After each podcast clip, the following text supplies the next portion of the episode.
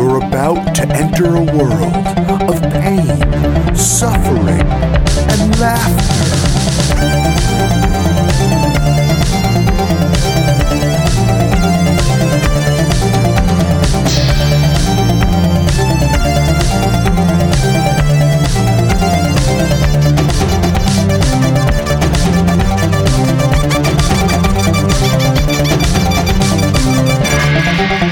Worst gig ever.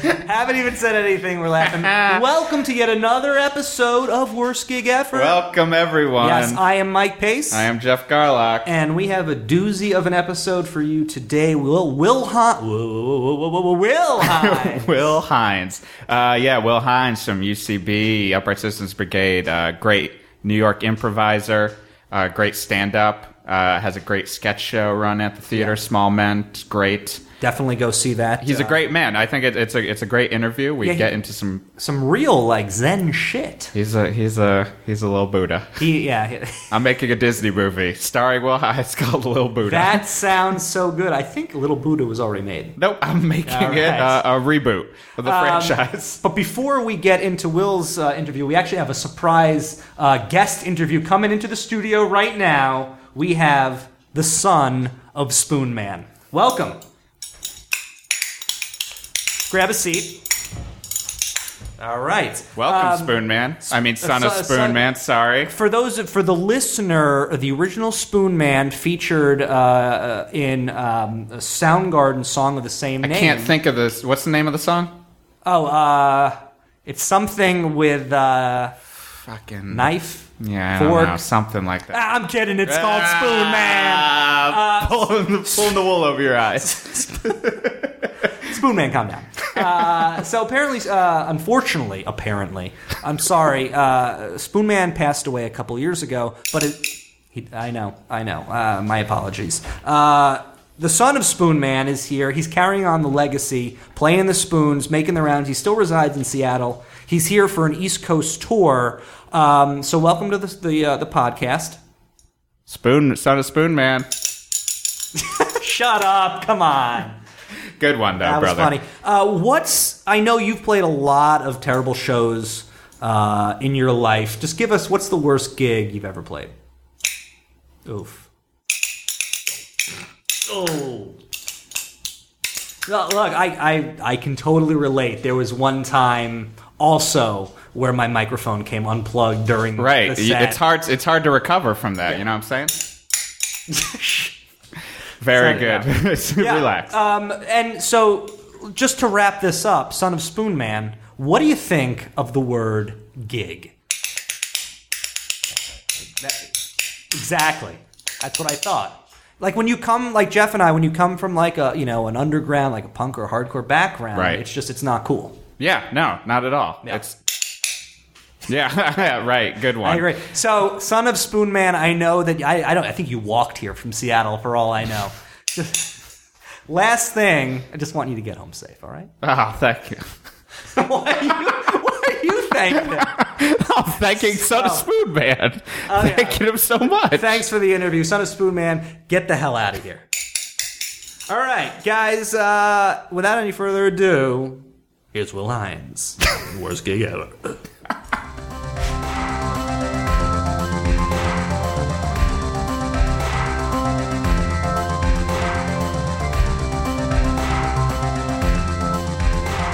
I see you, and you see me.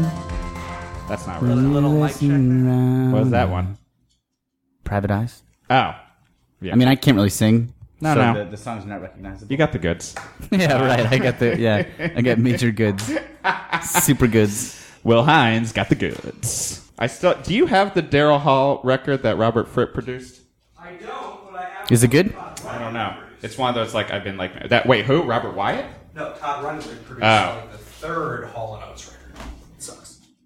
Really? yeah, it's like it's awful. Do you like Yeah. any Hollow Notes? Uh, yeah, but I like Todd Rundgren more. So Yeah. I was excited. Uh, when Does I it found out sound that. like It's it's just like you know what? I honestly haven't spent a whole lot of time with. Is with like all the else version outside of like hits. Eno producing Coldplay, where it's like, well, Yeah. Not solving the fact that's Yeah, still no, it, Coldplay. it- but it's an early Hall and Oates record too. Yeah, It's that's like- pretty early. It's like '73. I think it's it's pre. uh, Whoa, that early? Very early. I thought they started in '75, but you might. I don't. I don't know why that number's in my head. By '75, I think they were uh, climbing the charts. Good heavens. Good for them. good for good for Hall and Oates. Hey, We're if not- there's one thing we can take away from this podcast, good for Hall and We're Oates. not They did worried it. about them. Those guys are doing. it. Let's keep me updates. Have we started? Uh, We just we just kind of, yeah. Oh, figure out the end point uh, at some point. All right. We just, we just keep rolling. Oh, I Okay. know the it, I know the end point. Will Hines. good for Hall and Oates. Jeff yeah. Stryker. Jeff Stryker, yes. Unfortunately, my mic was not for the gay porn. Um, yeah, we're here. Probably fortunately that it was not Yeah. on. Let the world Because wonder what that otherwise- was. yes. Uh, great. So, hi, Will Hines. Thank you for coming. My pleasure, Jeff Garlock. How you doing today? I'm doing okay. Hi, Mike Pace. Fuck my face. Get the This fuck is out a- of here. We this have need is a you. two-man show. Yeah. Uh, can you just stay on this for a second? I, Uh, I understood you more of like the Jazzy Jeff part of this, or you just sort of like the. quiet. DJ. Yeah. Jazzy Jeff. Yeah. Uh, yeah, that sounds about right to me. Uh, so welcome, Will Hines, to worst gig ever. My pleasure. Uh, so yeah, uh, just to let the audience know. Okay. Will Hines, who are you? Okay, yeah. I am an improviser at the Upright Citizens Brigade Theater in New York, where I've been forever. I started. Uh, I started in 2000. For heaven's sakes, I started performing there at 2000. Wow. And the Yeah. theater started. 98. So you were So right you Well, were- the UCB moved here in 96, but they opened up a theater in 98. No, 99. They opened up in March of 99. And I Wait, when had been did watching classes. Start? When did they Classes sta- start teaching classes? 97. Okay. And I Right. started taking classes in November 99. They, Right. they, they were they're kind of an established thing. I mean, it, that seems like I was at the dawn of it, but they were already r- off and running when I Sure. Mm-hmm. started up. And um, yeah, I took classes there, and then they put me on one of the, their house improv teams called Herald Teams in November of 2000, and I just stuck around. And I've been on a million teams there, and I teach there, and I've done sketch shows. I just, I live there Right. and uh, and through and through that I have branched out somewhat Mm-hmm. into doing v- I direct videos sometimes for other places like College Humor or AOL, and I've done For the listener, AOL. America Online. Oh, um, thank you. Cool. we just like to clear things up for them. it was like uh, I guess that's sort of like saying like I was a roadie for uh, Third Eye Blind. It's like a really important thing in the nineties. Um, Great band. Great band. Great. Killer No, band. actually, their first record and their second record, Blue. Get the f- good record.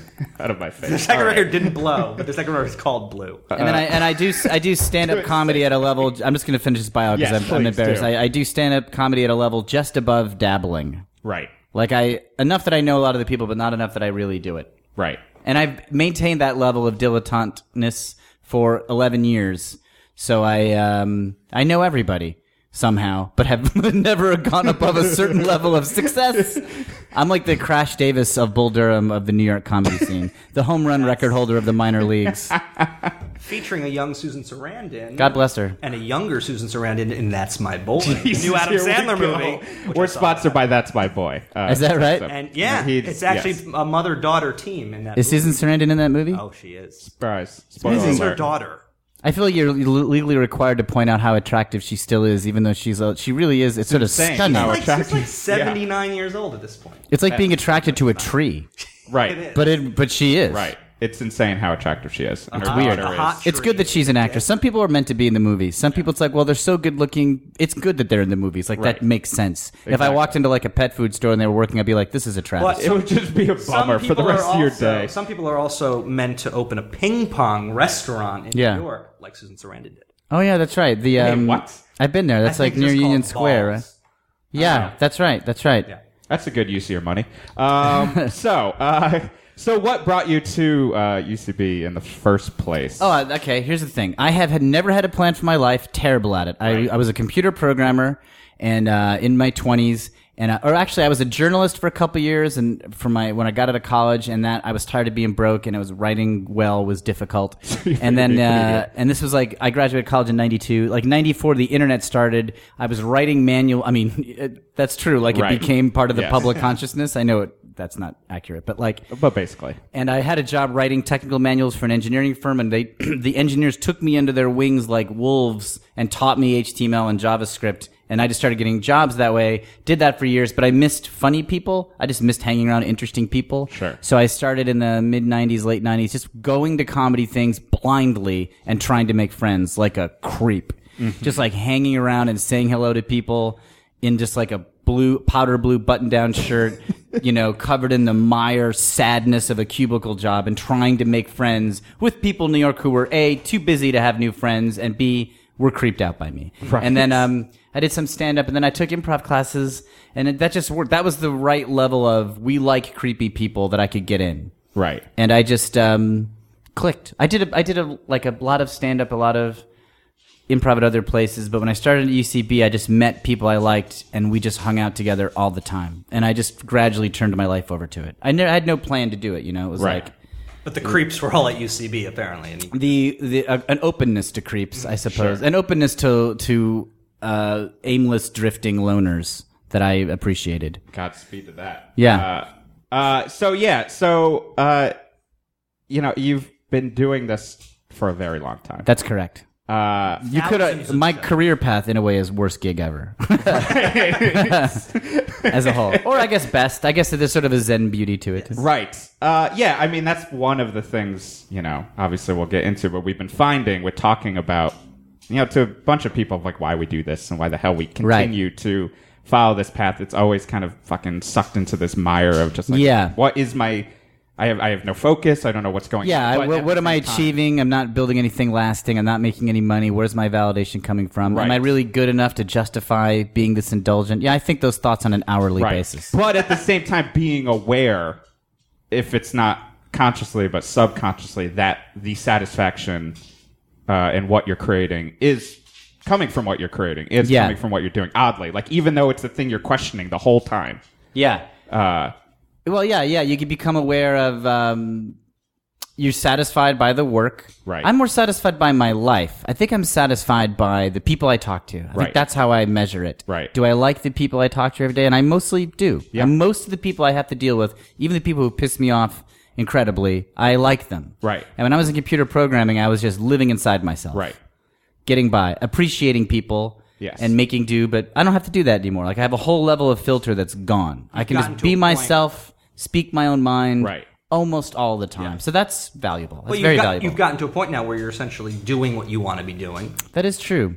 I was talking about this with my friend Neil Casey, who's a UCB guy, and we we do a sketch show right now together, and we do we did appreciate it. it's like, well, our life will never get better in terms of creative freedom. Like we have access to an audience via the UCB theater who will watch us, friends who are genuinely talented and like us, and we have enough of a voice to get stuff together, we do it. Like we actively make stuff and then people watch it and it is as successful at it is successful enough to merit doing more. Sometimes very successful. Right. And that's uh that never happens. Yeah. Like even if we got more money, we would be then yoked by the expectations of whoever was paying us. Like if Yeah. I got hired by Fallon, which I've tried and failed to do, um, I would, you know, that would be awesome for to have more money and sort of the validation of this higher stakes, larger audience gig. That would be fun. But I don't get to say what goes on. I don't get to say what I focus on. Neil Casey and I can write a sketch, which we did, where we just list arbitrary proper names to each other for two minutes and and uh, and get a terrific amount of joy. That's that's a, a life that I did not imagine I would have when I was a 26 year old JavaScript programmer. Right.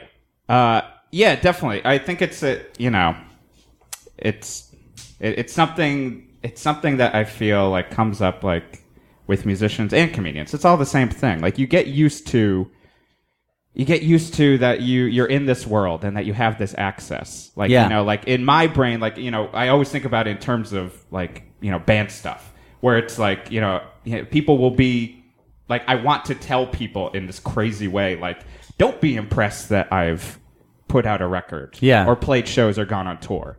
Okay. In, in my response, because it's like, yeah, you can just do that. I don't know, but Oh, that is not as impressive as what somebody might think. That's what you're saying, Right, but then at the same time, I'm, I you forget that that's what people want to be doing. Like there is a reason why you have that access. There is a reason why uh, you have the capabilities to do all the things you do at UCB, there is a reason why you know you're able to put out records. It's not just this blind luck, Putting out records sounds awesome. As someone who's never done it, it sounds magic. right? Well, I think that there's also the idea that um, uh, being able to do things on your own terms, which it sounds like at UCB you've, you've you're Right. able to really do what you wanted. That That is is true. And there's and there's an inherent satisfaction, and I felt that playing in a band and, and getting to a, getting to a certain point without compromise, essentially. Yeah. And Right. but on the other side is the satisfaction. Well, only compromises you wish to make. You're you're Sure. setting the constraints. Sure. You're Yeah. setting goals to measure whether you've done good work or exactly. not. Yes. And then, but then there's, but then there's on the flip side is that issue of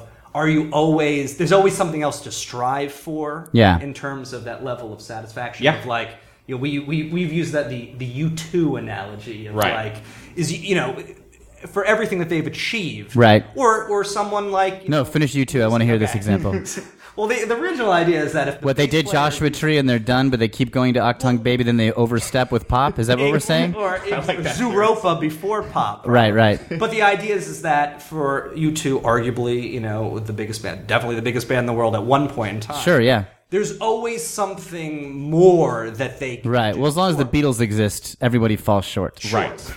right. But I think it's just I think it's, it's this idea or this fallacy of like you get to a certain level of su- success and you're completely satisfied. That never happens. Right. It's that whole thing. It's like you know my insane, but not really that insane. But they, yeah, that there aren't goals in life. Like you have these. You, it's like every, there. You know, The it's only just- goal is to die. The only goal Let's- is to die. There aren't goals. The only goal we all have. That's an is to established die. mantra you guys have? That The I only have. goal is to I've die? Stuck with it as much, but that I've said too much. I thought the only the only constraint is death. The only goal is to die. We The can do only that goal right we- now. because it- because uh, you know you I think it's it, I guess it's you know endpoints. It's that there are all these like you know I'll, I'll cross this finishing line like Yeah. it's all these goals, but it's you know you'll just get to there and then there'll be another one. Right, right. Uh, you know, in that it, it, I think we especially at this point of creating stuff, you, you think like, well, when I finally get yeah that Fallon job or this job or that'll right, be right. the thing, that'll be the end goal, that'll be the finish line uh, where I will be happy.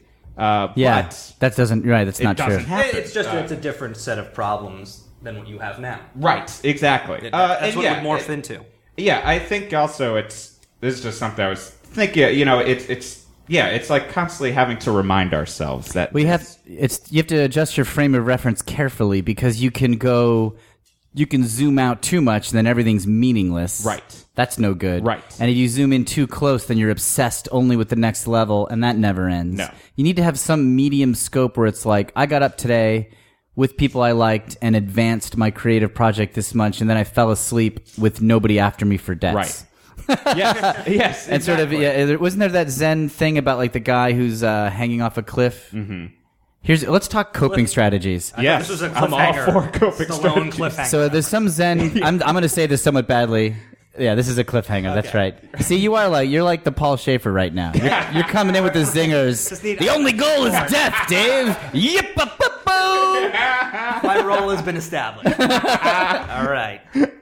Um, And then he, what was I gonna say? but when Oh. Paul The- Schaefer started singing, it was always weird because he would sing like this overly. Paul operatic- Schaefer. Right. Yeah, He's whenever very. he's- Co- he's, he's- more committed than any musician It's like I've ever he- been, I've ever yeah. seen in my oh life. my god! He's, You know his he's had one of the best careers ever, wasn't he? Right. Like it wasn't there like a legendary production of Godspell in the seventies where like every amazing com- Canadian comedian was on it. He was there, and that's Yep. where a lot of them became friends. Yeah. Sure, yeah. And then they, they either had been or they shortly after that were doing Second City stuff, and then Right. like all of a sudden they were all on like Saturday Night Live Yeah. and in movies. I mean, but they it's did this Spinal Tap, he's- Godspell he's, thing. like, stuck in yeah, the so he was career. like he was in the original SNL band. Yes. Uh, Spinal Tap, Letterman.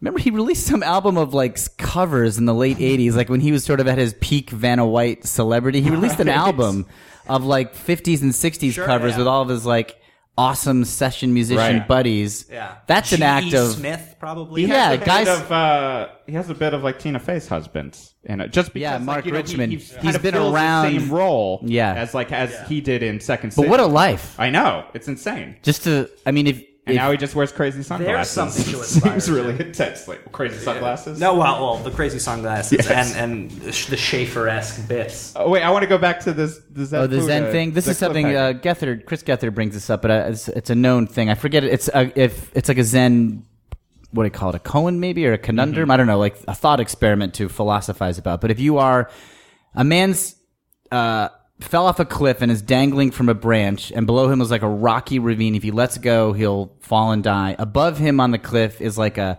tiger or something that wants to murder him and is, is precariously close, so he can't climb up. And hanging from the branch are strawberries. What does he do? And the Zen thing is like, enjoy the strawberries. Like, just eat the strawberries and Right. just enjoy them fully.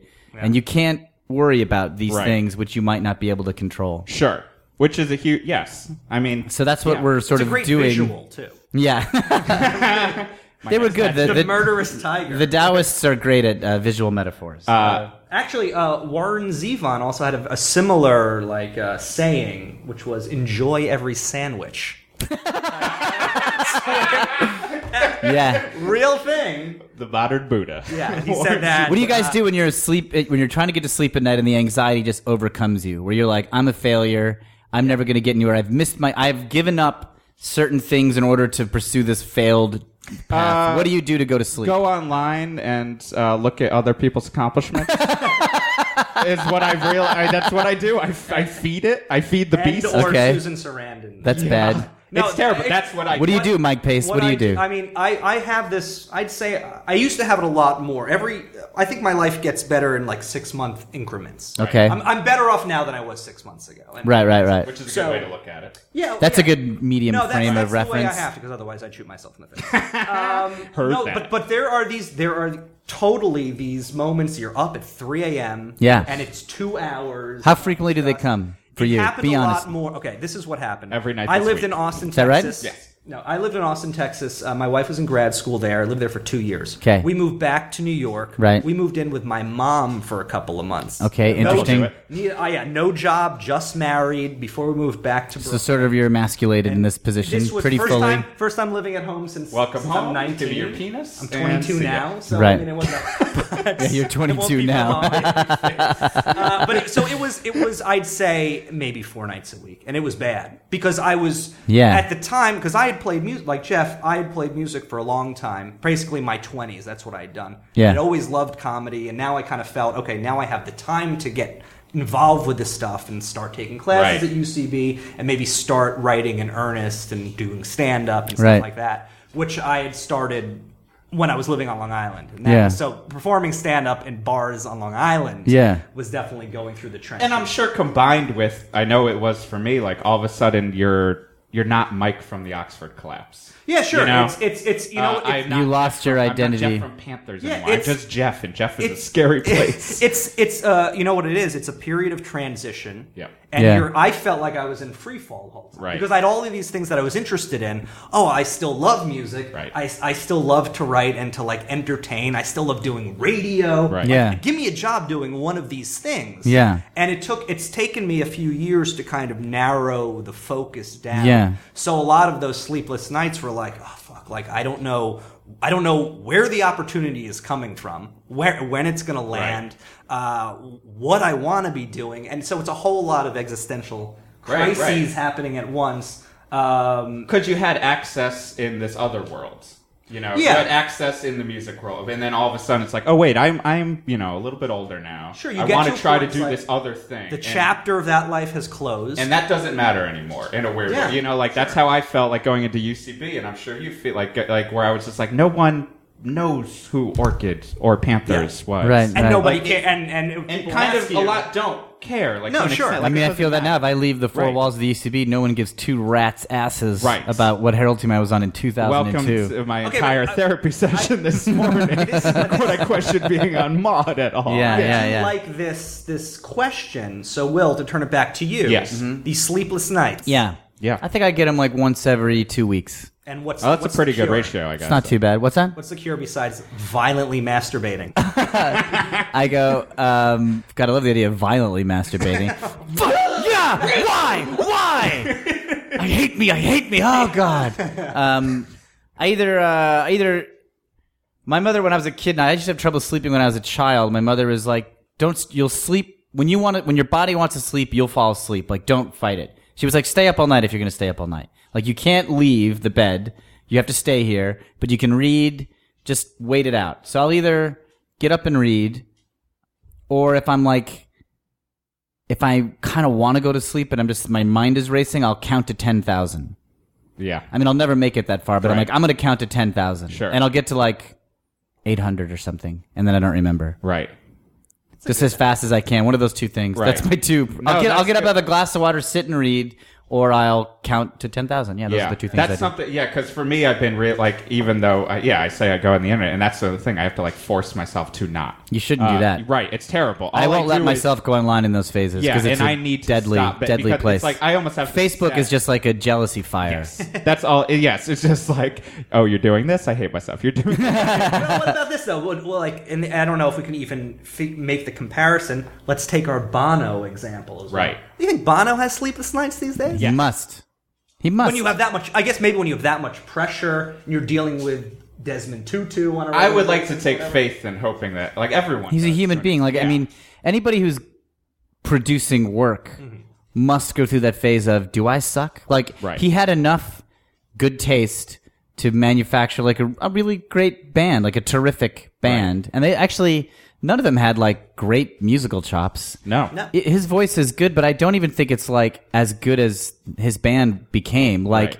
they had taste. They had good taste and well, here's what we can do and this is the kind of music we like and this is what we're going to make. right? And um Because yes, agreed. They are pretty. I mean, mediocre bassist. yeah. Drummer gets the job Barry done. Mullins. Right. Uh, the but Edge they knows but, how to use effects pedals very well. but that's something Yeah. I mean they they the Which is product key. is, great. So Yeah. like that must haunt him. Whatever it is that gives him the taste to do that must say, am I is this thing I'm making any good, or am I have I Right. had it? Am I done? Do I have to accept that those days are over? That must haunt him. I Right. mean, the unending wealth and fame must soften the blow. Uh, we would like to. But I think, wonder, but I wonder probably if, not. like a lot of artists, they're their own worst critics. And Bono's looking back on like, God damn it, shouldn't have. I don't know what accent that is, but I Yeah. like, Like, it was It's a like- placeholder, like Bono. Klingon a little. That's standard, Bono. That's a pop was a mistake. yeah. You know, everyone just goes to the bullet, the blue sky, like urgent, breathy. yeah. You know, outside is America. That's like the the Once for Red standard Rocks. standard Bono voice. Uh, I think, yeah, I, I was thinking about this before, uh, and it applied when we were in bands too. But I, I was thinking, like, just in relation to UCB, and I've, it's like in the past couple of years, I've started to feel, and I'm sure you feel it too, where I, I feel like you know when you're in an office, if you're doing like an office, a normal job, whatever, a straight up normal job, Yeah. Nine to five. you're not yeah you're doing the nine to fiver uh, you're not being I- it's possible you are but you're not being hit in the face with other people's success as much Probably not. uh, Because but there's also like a tiered system, right and and, you know exactly And like there's- it's there's- like he's the vice president he's the president and there's a etc. path. There's a if you want it, there's a path of moving up the ladder. right or the illusion of it, at least. but then the additional grief that we can put on ourselves uh, is that we have other people's success shown to us on a national level too. Yeah. like we watch TV, Right, right. and it's just like our friend, our friend, our friend. Yeah. Oh, it's just commercials. I can take a break now. Our friend, our friend, our Yeah. friend. Uh, Well, I it's- don't watch television, so I spare myself that. oh, Well, wait, I'll just works. elaborate on that for, for the people listening, because the idea is that basically, like UCB now is is kind of like what Second City was, in that it's producing Right. so much talent. Right, these and so if you're watching, you know, NBC, the NBC Thursday night lineup, Yeah. it's like okay, that's everyone from UCB, and then in Right. commercials it'll be oh, there's Mike Still, and you know, Yeah. there's Andy Rocco, like it's just Right, like all right. these random people, uh, and and that would feel, you know, I had the, I would have the same deal in being in Panthers too, where I would be like, why does this person have this thing? Like, Yeah. like oh, I'm online and I'm looking at this news release of this giant tour that we're not doing and they are. Like, why is this happening? And I, it, you know, it's one of those things where it's hard because you want to just be like, oh, that's you know, it's great. Everyone has their own successes. Yeah. we've got our own paths, but then you also have beyond your internal stuff, this kind of external stuff that also the entire like the world Yeah. uh, says like, yeah, and also we love this too. I think. I mean, I never totally beat what you're saying. Uh, Right. Yeah, I don't think you can totally escape No. it. But I, I'm in a place where I'm pretty. I'm better at that right now. Mm-hmm. I think here's some strategies. Let's, pr- let's. So one pragmatic solution to that is have enough money to be able to pay your rent without sweating it too much. Right. That's. I think like it's very easy in these like sort of pie in the sky, do your art for your love stuff to forget that certain practical matters will fuck you over if you don't solve them. Like You should be able to support yourself. Right. That's not easy in New York City. It's not Right. small and it takes some time and you have to do it. Right. And if you don't do it, you will be distracted from everything else. Yes. That's that to me is a tiger on the branch with the strawberries. Like you don't need a lot of money. You just need enough to pay your rent and know that where next month's rent's coming from. And I think that's all. Yes. Agree. But I've been, I've had times in my life where I don't have that, and it kill, money matters up until that level. Yes. And beyond that, I don't think it matters. I think it's a huge diminishing returns for money after that. right.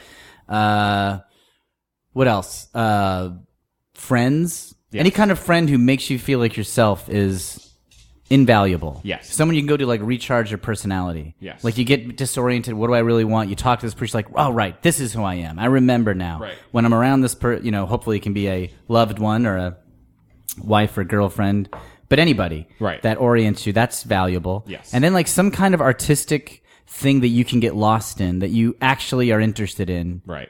That's another good one. So that you can turn away from that stuff and just get lost in something. Right. I try to have like three of those. Yes. Like whatever I'm doing for stand up, I'm doing that like more recently. The sketch show that Neil and I have, and I have another one person show which is fledgling. But those things, if I'm doing them, I can I'm proud enough and interested in them that I can lose everything else while I'm doing it.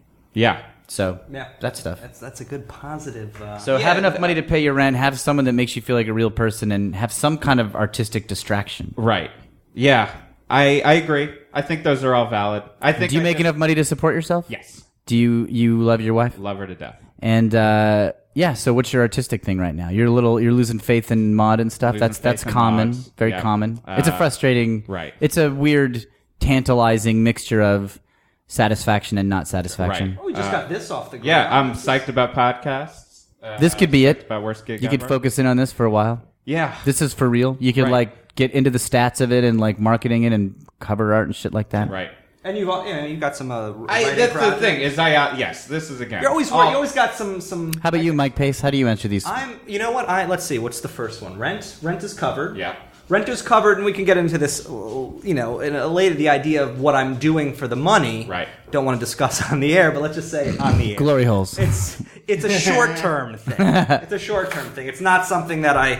You know, it's blood money. Let's let's be honest. Let's it's just- something you do to pay the rent. Oh, But I think that's important. Like I think Um, yes. it I, I think up to that level it matters. Yes. I think that's Yeah. like people don't say that when they're like, "Oh, do what you love and the money will follow." It's like that's true, but solving the short-term issue of how you're going to pay your rent is a real problem that people when I was 24 or 20 when I quit journalism and I had not yet learned how to be a computer programmer, I was for real stressed about money Right. and it stopped me from enjoying everything. And I think I was not wrong at that, that was time. the moment when I decided Panthers was done. Was we came back from our most successful tour, toured with High on Fire, like like one of my favorite metal bands, five weeks, like the exact tour I wanted to be on. Mm-hmm. Right. First time I could never pay my rent in all of the years of living in New York. Right. I had to have Christy pay for it, and I was like, you know what?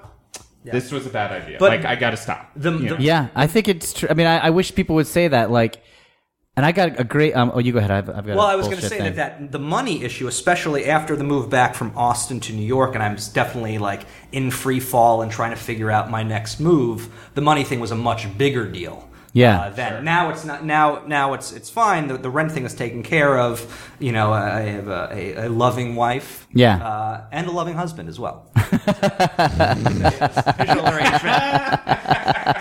and Well played. And uh, you know, and creatively, I'm you know, I, I, I'm at, I'm at a point where I've I've found out that I love doing this stuff, whatever Yeah. comedy is. So, in, on top of, of taking of being involved with UCB on a on a you know a newer level, Right. you might say, as a as a student. Um, you know, doing this and writing, uh, writing stuff for websites. Yeah. Just get- trying to get whatever I think is funny out there, doing a web series, just, Can I just get- creating content. I'm going to get more, even more dryly pragmatic, and risk dragging this podcast into the most unemotional, flatlining level it's been. Perfect. Do you ever? Do you have a way? I think once you get like at peace with your life. re- sp- Acknowledging that you're never totally at peace, but when you're like at some kind of functional level, I've been I've been at places where I am broken down not often, but I would say three different times in my life where it's like, just got to get through today. Right. I have to only be happy enough. that's like strawberry eating time. It's like, I need to be happy just with today and I'll worry about tomorrow tomorrow. Then like you get relaxed. You can worry about like a month at a time and then six months and then like a year. I'd say right now I'm in a place where I am at a eight month window for my life. Like I'm thinking that far ahead and not much more. Right. Not majorly, but that's, I make decisions now thinking about that.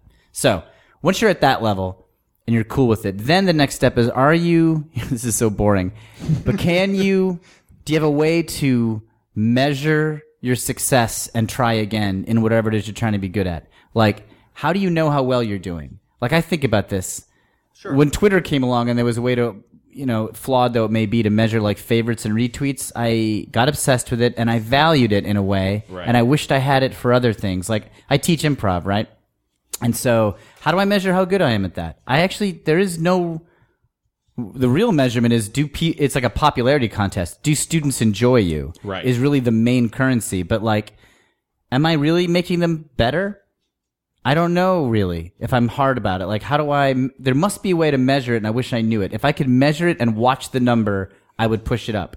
Or in my stand up. That that's easier because there's people actually laughing and rooms you're getting asked to do and stuff. So you can measure that. And I think like that's another thing that people don't talk about that you have to be willing to do, like measure and repeat at whatever it is you're doing. Right. It's very difficult. You have to like pick something and like, I'm going to be hard out of myself about this. Well, I don't and know. also, yeah, I mean, for me, it's also finding the way to set up those measurements, uh, but also, for me at least, find the way that it's those measurements are set up by me and not by Exactly, 'cause my if you- subconscious, If you and my- don't my issues consciously with do my it, parents, you're looking honestly. at Facebook in the middle of the night. If you don't Yes. consciously, then you're just like, well, if I don't have infinite money and fame, I fail. When I'm looking at Facebook, it's all But so are you- it's are all you- because my mother d- didn't, you know, thought Yeah. everything wasn't good enough. Are you Like, Right. talking about a, a, a system to measure validation? Yeah, like one that you pick. Well, it could it, it could be well validation. Speaking broadly, it could just be your own artistic satisfaction. Right. Like, let's say you don't. You okay? I have a sketch show. One way to measure it is how many people come to the show. That's an easily how many people came to watch it. That is a measure of its success. I, I don't. That's not totally fair. No, because but- some things get big crowds that I don't like, and some things I love don't get big crowds. But that is a factor. Another one is like being being sitting down with the script and being like, do I like it? Like, what in this script do I love? Like, be aware of what in the script. I, like, I've done that with the show that Neil and I wrote. Things that I would protect, that I won't let go because it's not worth it to me without certain parts of it. Um, what else? Uh, letting people I respect look at it and getting their honest opinion, Right. like that matters to me. And if not, changing something about it. I think the second thing is a huge thing for me lately is being, and we've talked about this, is being honest with yourself about is this really funny to me? Like, and and trying to set up that the artistic things you do, Yeah. are, you know, not with the goal of like I'm going to make this a viral video, like I'm going to do this or that, because you can't control that. But literally, like, is this something that you're you know, are we doing this for the right reasons, basically? Because we are at that point where a lot of these things, like, this is our time to control them. Well, you can't right the viral video thing. You can't control what someone else thinks about it, but you can say, "Did I give this a chance to be viral? Like, did I make the joke clear Sure. early? Did I hit it a number of times and heighten it a lot? Right. And then whether or not it works, you can feel that. Well, I put good structure into Yes. I, th- I think we could also draw a, a good parallel in the music world for what you're saying in terms of Yeah. these, these factors. that this, we like talked re- about this before. accessible songs or like or, or, indulgent. Or, or, I used to judge a good show based on there were a number of criteria. Did people show up? Right. uh, which is Yep. one. Yeah. Um, did we sell stuff? Yeah. Yeah. Uh, which is Huge something one. that's a little different uh, with music. there's no equivalent. Um, did we have fun? Were people into it? Yes. Uh, and so you know, it, it was always a combination because they, they were you know, and for me, I was always a stickler for you know, did we play the songs well enough? Okay. But uh, most o- other people don't care about that kind. Right. I think ideally, if you're in a if you're in a good place, in, if you're not in a good place, what I'm saying could destroy you. But if you're in a good place, I think you should have a journal and after everyone write down like those four factors, like technically played it well, crowd was this good, merch was this, and fun was this, and just watch those numbers. Of. Sure. I think humans can't help if you give them a score to try to bump it up. It's like natural, but you just have to be It's looking like at the right doing score. Delaney's holy trinity of character, but Yeah, doing right. it for your own life every day, Yeah. basically. Yeah. Setting up, but For the with your own listener. Michael Delaney. uh, uh, sketch improv, guru, improv, guru. and sketch guru at uh, UCB. Uh, great Self- man. Well, so so Will, you've it's safe to say you've you've performed thousands of times. that's correct. That is Um, On accurate. Hundreds of stages, maybe. Uh, no, it's all like two stages. Uh, no, that's not true. I guess um, Not thousands of stages. uh, I mean vast majority at the at the UCB, the three UCB theaters. Sure. Okay. But um, I've done stand up at a, a lot of places. I've done improv on the road somewhat. Um, and yeah, and I've done videos for different outlets, which in a way are stages. Well, so- well, let's let's Definitely. let's. Do you have any tales? Like, Yeah. From your cold, from your years Yeah, all right. being on stage, give us give us a worst gig.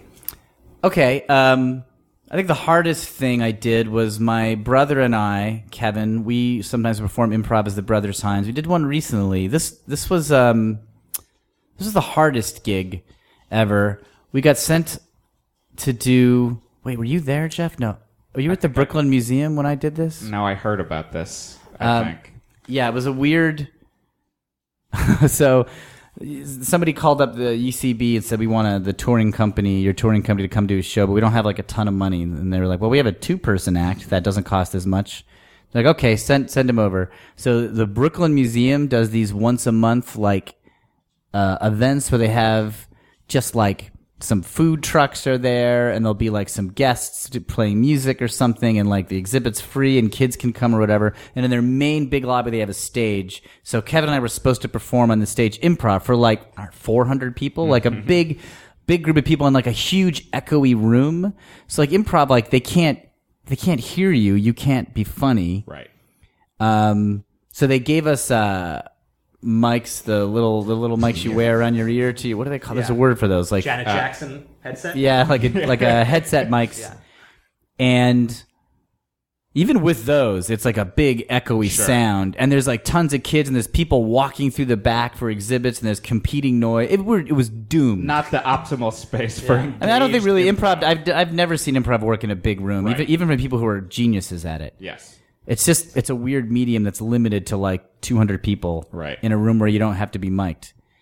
Um, or I guess you could have stage mics. Anyway, so and then like not only that, a minute and a half into it, my mic broke, so only my brother is mic'd.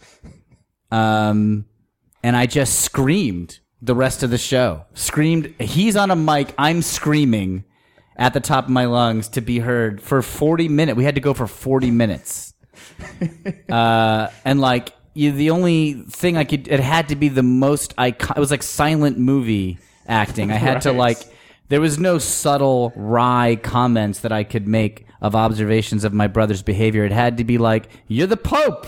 What are you doing in my hardware store?" Like things that could not be missed. And it was, and and the scenes couldn't last longer than forty seconds before the audience got bored. So we did like forty scenes. We just kept doing like a million, just trying to get to the fucking end of this. and the people who hired us were really nice, but like we sucked. We sucked. Like that we weren't good. The crowd was bored. It was like um, it was horrible. But you could go through the criteria Yeah, said and figure Right. out why, and it seems like it really factors out of your control. I didn't feel artistically bad about it. I felt like it was an impossible feat. Right. I think if both headset mics had worked, we would have had a shot. Right. Like if we could just be heard. Like I, I actually was impressed that I had some practice at voice projection that I think I could like fill most of the room. Right. I had no microphone. Sure. At one point, I gra- at one point uh, the roadie came out and plugged in like a handset mic with a long XLR cable. So halfway through a scene, I like grab this mic and I'm corralling the cable with my left hand, like coiling it and like speaking into like a, a you know like a regular stand up comedian's mic and like walking around the stage doing improv with it. I looked, I looked like a roadie was like yelling at another guy on stage. If you just walk through him, it's like, why is that roadie with the mic yelling at that taller version of himself? But you did killer object work that night. yeah, right. uh, yeah. I mean, I think That's a actually- nightmare. That's a nightmare gig I did. that's uh i mean I, it seems like also vote that's you know that's the plus of doing it for so long and being a little bit better of a mental state about it that you can be like well you know at one point i might have thrown this back on myself and I was, I, that was shrug- terrible I shrugged it off pretty Right. immediately after. because there's some where you're just you know Although I did think, like, you know what? If I were truly the best at this, I could have done it. Like, if I were Jack McBrayer or Amy Poehler, non-famous versions Right. of those people, I would have been able to do it because I've seen them hold the attention of a room. Right. When it's, but I don't have it. It seems like, uh, to add insult to injury, it's like ha- what ninety-seven percent of the time that you're doing improv, there's no microphone involved. Yeah. At all, Right. so the fact that So you've like, got this you new- need a microphone, Yeah. and it doesn't work. Right. Yeah. Just, uh, It was a lot to handle. I mean, I guess the equivalent would be like being in a band, and all of a sudden, in addition to playing your instrument, you have to like juggle with one hand and like still be able. I guess it's not Been quite there. like it was that. a good show. Sold a lot of merch. you just play an open E string on the bass. Yes. and Oh, just I can juggle with definitely one do hand. that. Uh, just do manipulation like in Labyrinth. Yeah, Here's another. Here's another one I did. Here's another bet. Can I tell you about another gig? Yes, I did as- that- as- as many All right. as you So I got. did a. This is an open mic at the Village Lantern uh, in uh, Greenwich Village in New York. Nice guy ran it, and it's a well-run mic, and I was glad to be able to do it. But this, but you know, open mics are totally random in terms of who's going to be there, and sometimes it's bad. So this was sort of like n- not that many people there, except for three drunk guys sitting in the corner like solidly drunk and i was doing this is like 7.15 in the evening on wednesday which is early enough to be painful but i've done i've done 4 o'clock in the afternoon mics this wasn't that and the guys drunk just openly commented on all of my jokes after i finished it like nope nah it's not so good or that's all right out loud so the whole room could hear and if i tried to engage them they, they attacked me they heckled me they're like you just do your jokes we're watching and my brain weirdly at the time was like, they're right. I should I should be able to there this is maybe a good test. This is like a living barometer of how good my material is. Well, I was gonna say in a weird way. It was like Twitter. Kind of what you we were talking about. Yeah, Of I had like looking for instant a- measurement. Yeah. I was like, does okay, the drunk person right? You know, you know another gig. Uh, me and Matt DeCoster, a guy, really weird guy, who's a good friend of mine, who does improv at UCB. He and I wrote a sketch show called Seven Fights. Great show. You saw it? Yeah, I I love loved that. that I one. love that show too. The, but the very first time we did it, we did it the weekend after something that's called the the the Del Close Marathon, which is once a year the UCB has like you know um, seventy two hours of nonstop improv, and anybody who's involved in the scene performs and watches. And by the end of it, everyone's burnt and doesn't want anything else to do with it. The next weekend, we did our show. we rented a room called the Red Room, which is on um, East Fourth Street in the Village, and it's a small black box. You can rent it at this time. You could rent it for like two hundred bucks for a night or something, which is not so crazy. And we were thinking, well, if we can get, we can just, def- we don't even, we're not going to break even, but if we can just get like fifteen people to show up and pay five dollars, but like nobody wanted to go. Like we begged our friends to go. Who Jackie Clark came, Brett Gelman, who was on my improv team at the time, my brother, and Rob Lathan, the only people who came, and then um, my brother or was my brother or Rob in an attempt to try to save the show ran down to the KGB bar on the second floor Uh-huh. and rustled people to come watch and they got like 15 people to come up watch 15 drunk people on a Saturday night They were came up bringers for you. they were bringers, yeah. And uh, Matt and I did our show and heckling throughout with our friends, yelling at the hecklers, telling them to be quiet.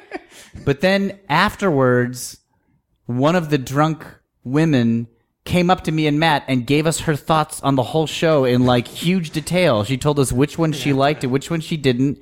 Just like sloppy drunk, like Right. slurring words, but could remember a lot of it. And Matt and I agreed that we found that like fascinating. Right. Like what got through the haze. And then she said we should go play. I think there's a club called Knuckleheads on Long Island. Mm-hmm. She was like, "You should do Knuckleheads. they would love you out there. It's a great club. You should come do Knuckleheads." I've So- been there. They would love you. so Matt and I, Matt and I always for like months after when we did the show, we're like, "Was this good enough for Knuckleheads? like, were we at Knuckleheads level?" uh, you should take a show to Germany uh, because Yeah. Germany is nothing but audiences who will just tell you exactly uh, how bad you were. Yeah. uh, not bl- fucking bad and I about it. Just Yeah. like as soon as you get off, just like. "Uh, n- not a not a good night for you. uh, I, I did not enjoy what you played. I love it. I, Uh, and you, there is that where you're just like, all right, good. I mean, I mean, I honestly, guess you're, that's what you it's think. better than like you guys are having fun up there. Yeah, We once played a show, the band played a show, and there just so happened to be a guy that I'd gone to high school with Uh-huh. there who I hadn't seen in, you know, I don't Yeah. know whatever it was, uh, however many years.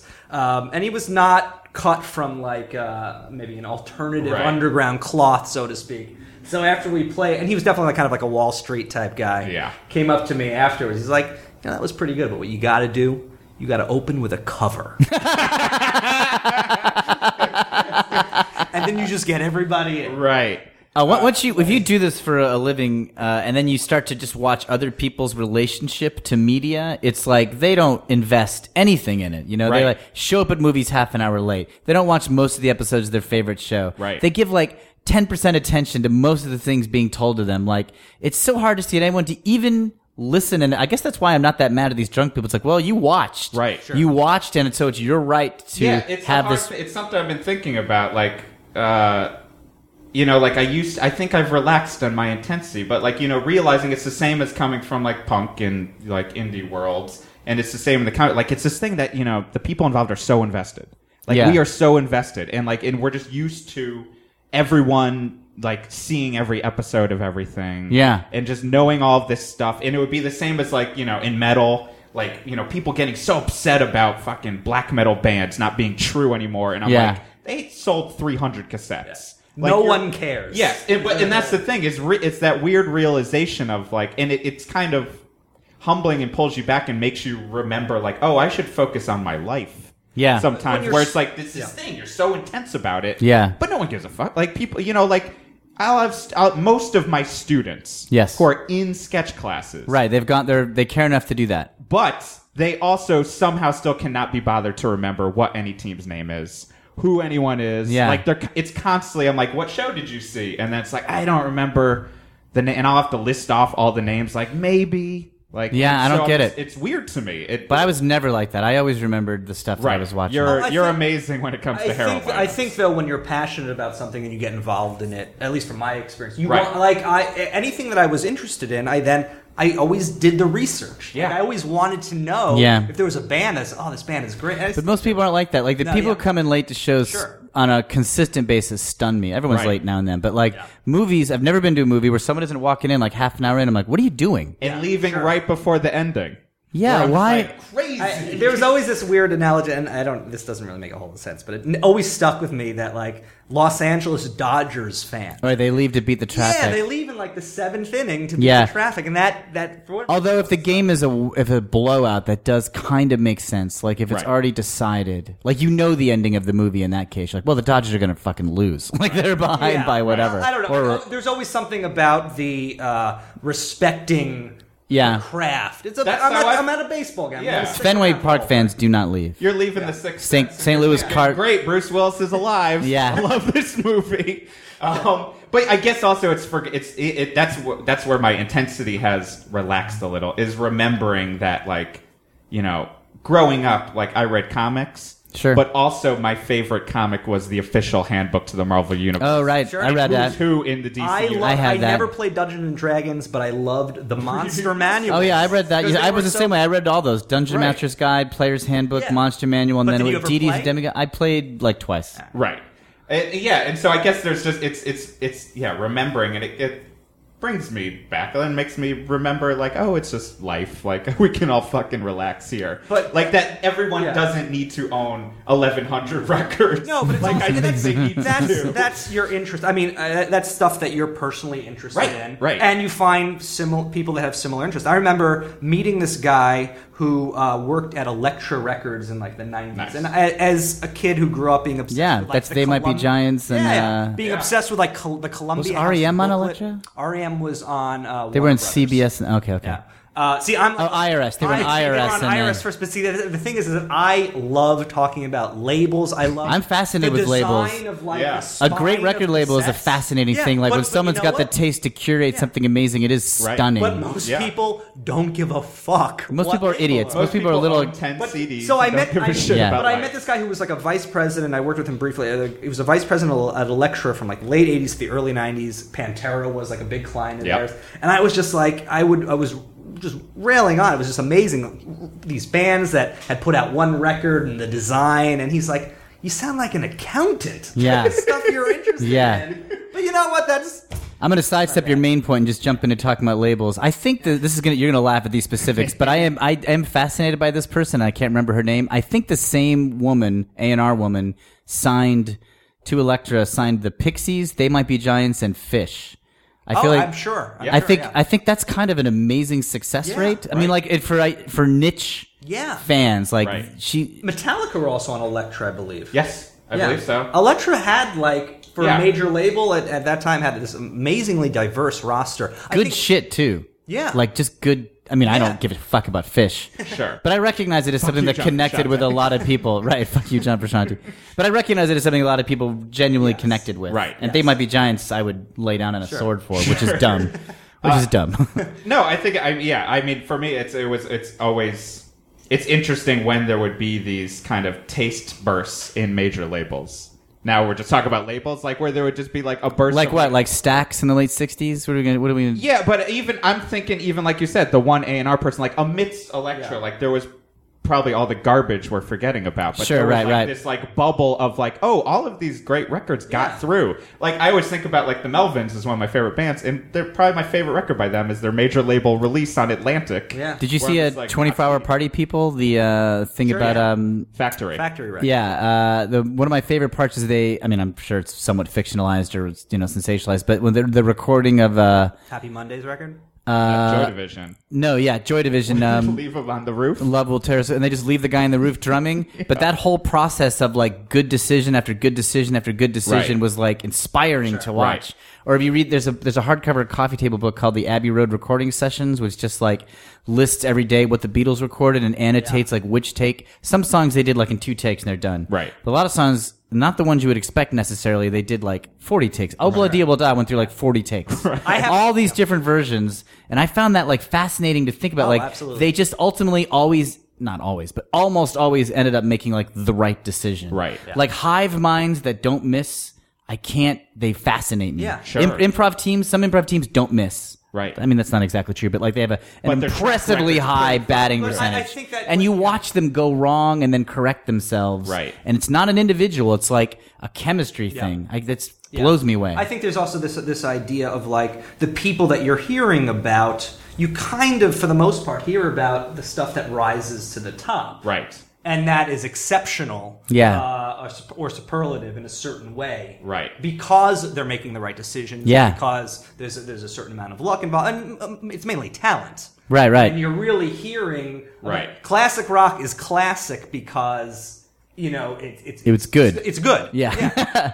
yeah. it became a cliche for a reason Um, But like- it's it's the the the idea that like you know a certain improv team stands out, Yeah. or the Beatles, or Right. they might be giants, or Happy. To me, that's yes. Also on Like Black Elektra. Sabbath for me, where I'm just Happy like, Mondays it's were on cliche. Elektra? They they wound up on their major label record. Who I- did? the Happy Mondays, I believe. Oh, their yeah, major yeah. label record, Thrills, Pills, and Bellyaches. Yeah, probably Black It's Grape was on- on a, on Elektra Yeah, uh, as yeah, a, as yeah. a con- contract filler. yeah, it's amazing yes. Um, Uh, I- Happy Mondays are the best entertaining band in the world. I think I have not listened to them. I think I listened to a couple songs after 24 Hour Party People, and then I, I don't know them. Musically, too I much. don't care as much about Thrills, Happy Pills, and Mondays. Bellyaches, which was their like big record in '91. I Yeah. think. the whole Madchester Right. scene uh, is a good record. A good- Okay. good fun record. I wh- when we were talking about movies before, Yeah. and this is going off on a little tangent, but I think it's, Yeah, yeah. it's another thing that I'm curious about. Uh, you're talking about people leaving or people walking in Becoming- half hour late. Oh, yeah. Have either of you ever walked out on a movie? Nope. Only once. Uh, baby, which is the story of a baby The Secret of the dinosaur. Lost Legend about the dinosaur. Yeah, I walked out on that. Oh, you know what? I walked out on another one. You're not Tommy Boy. I walked out on. Crazy. Really? You're crazy. I know. I was in a bad mood. I'll, s- the only the only I've movie, never walked out The on only movie I there were two I almost walked out on, and once you guys are gonna have to help me with the name because it's blanking. But Saving Silverman, Oh, Okay. I almost Right. wa- I was just like, what am I doing? Like, I remember being really infuriated of how bad I thought it was and that my life was being wasted. Um, and then what's the movie with Norm Macdonald, Sarah Silverman, Danny DeVito, Hard and- Work or what is it? and- no, Oh, and Dirty Work. Dave Chappelle. Half baked now. No, I ca- I'm not going to remember. It's not Dirty Work? No, it, this is going to have to Easy do- money or uh, No, other it's- people's money? something like That's Danny that. DeVito, Wait, Uh, wait, let me look it up. Uh, yeah, I can't remember what The- it was. the- but- there were two movies. While, while we were looking that up, there, the two movies that I that I thought about walking out on but didn't. Jay and Silent Bob Strike Back. Oh, yeah. Forgettable. awful. Fuck Ter- that. bad movie. And- The post credit stuff was kind of funny. I, I that I was infuriated watching that movie. Uh, Okay. The other one was Practical Magic with Sandra Bullock and um, what's her name, Tom Cruise's ex-wife, the Uh, Australian, the Nicole Australian Nicole Kidman. as witches. Right. So- Wow, I don't even remember that at all. It's a No, I date. vaguely remember that. It's from like I'd say '98. Which reminds me of a memory the other day that burst in my brain where all of a sudden, and I made some dumb tweet about it, where I all of a sudden like woke up and I think almost the first thing I remembered that morning was, man, I went to see the astronaut's wife in the theater. How was With it? Jay Green. Not a good movie. No. I'm pretty sure, as Jay said, he she might have gotten impregnated by a spaceship. Yeah. Uh, which was weird. I was just like, I remember watching it too a little bit, being like, why are we here? Like, why did I make this choice? I saw how Stella got her groove back in the movie theater. I was the only white heterosexual in the in the theater that I went to see it. I was dating someone who really wanted Wait, was to. the animal the movie? The Norm Nope. Macdonald movie? Nope. Not it. Casper meets Wendy. Nope. I well, it's funny that you bring up "Baby: The Secret of the Lost Legend" because I Is was it? literally reading about it last week. yeah. Because, no, I was reading about Was they're it called. animatronic? It was. No, I it- think uh, I thought it was practical. It was Okay. oh, I guess that Yeah, is yeah, yeah. animatronic. Yeah, yeah. It was in I mean, it was 1986. like yeah, there was no Uh, CGI. Um, it was. I was reading about cryptoids, which are like animals that are mm, like not necessarily mythological, but there's no proof that they actually exist. okay. And the the creature that the creature the, the brontosaurus? dinosaur uh, is based on like there's in the Congo or some part of Africa.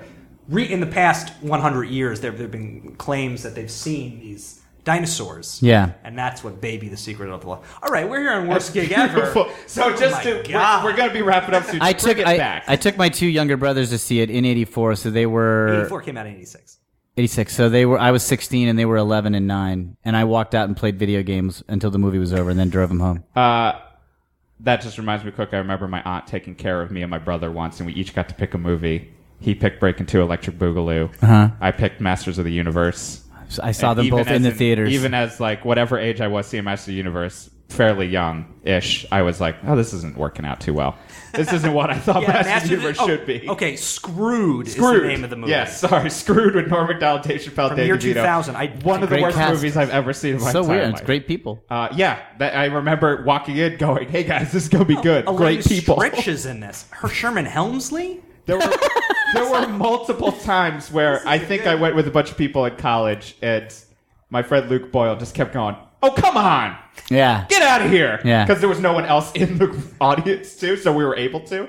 Uh, so just we're getting close to wrapping up. Okay. Uh, Getting back to worst gig ever. So out, uh, Yeah. out of all of this kind of mire, but we've got some positivity in here. Like, w- Yeah. what's keeping you still trucking here? Oh, I What's just keeping uh, you- like my life every day. I feel, Great. like, I feel like I have an honest life. Right. I feel like a life that I can say I like and I don't, I'm not bullshitting myself. Yes. Yeah. That's great. I mean, I think that really just kind of sums up. And also, I, I wanted to bring it that one point that you brought. I've never thought about it of enjoying the fact that the people that you see on a daily basis. Yeah. It's a huge thing that I don't consider. Yeah. And I think, and I, I, by and large, interact only with people I approve of. right. Not by choice. It just my life is such that The that idea of, happens. of working with people you Because like the is years of gold. temp jobs of just being like, yeah, you're an okay. Walking through the UCB training center, almost everybody I see, I'm curious what they're doing. Right. and I want to know, and I'm I like them. Like Yeah. I'm glad to see them. If Right. I like see you, and then I walk over, and then Ben Remake is teaching improv, and I go into the office, and Shanti and Tanoy are there, and then like you know I'll go to the coffee room. Molly Lloyd is every single person. I am like I like them. Yeah. I want to know what they did that day. Yeah. I like I would like their banter about whatever bullshit they are saying. Right. They're interesting people. it's one of the i mean it's one of the pluses of being a comedian doing comedy Yeah. is you're surrounded by people who you know even though they're neurotic and they have all these issues but like you're generally gonna enjoy the conversation and be Yeah. interested in what they're saying And uh, uh, but lastly, Mm-hmm. what do you think of the word gig? gig Oh wow, uh, I like it. really Um, yeah, it's short. It's musical, not in its meaning, but its sound. It's Right. got like a good sound to it. It uh, it's got it's it implies a lightness. Like this is not an epic task. This is like a one of many. It, its meaning is built into its sound. I think nicely. It's a little fey. It's a little Mm-hmm. dandyish in a way that I don't like. I, I w- like. I wish there was a k sound in it. Sure. Like kig or something. That sounds like a racial slur. It should be uh Gick also sounds like a weird racial slur. But like, uh, I wish there was like a one syllable throwaway like the hell out of here. like bit is a word for a joke that is Right. not substantial, but that you're just tossing around with a friend. Right. So gig seems like an equivalent version of a an assignment, but a bit version of an assignment. So I like that lightweightness. I think it's a good word. That's uh, it's an unpopular opinion on Yeah. the podcast, but that's a good definition. Yeah. love it. And so, well, I know that you rode your bike over here, That's correct. so I want you to get home safe. Thanks so much. Bye, guys.